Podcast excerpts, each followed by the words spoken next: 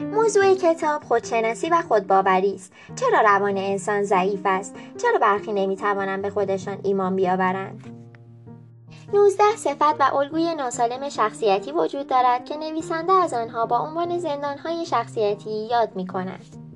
در این کتاب با استفاده از حکایات و داستانهای مختلف زندانهای 19 گانه در 19 فصل جداگانه شرح داده شده است.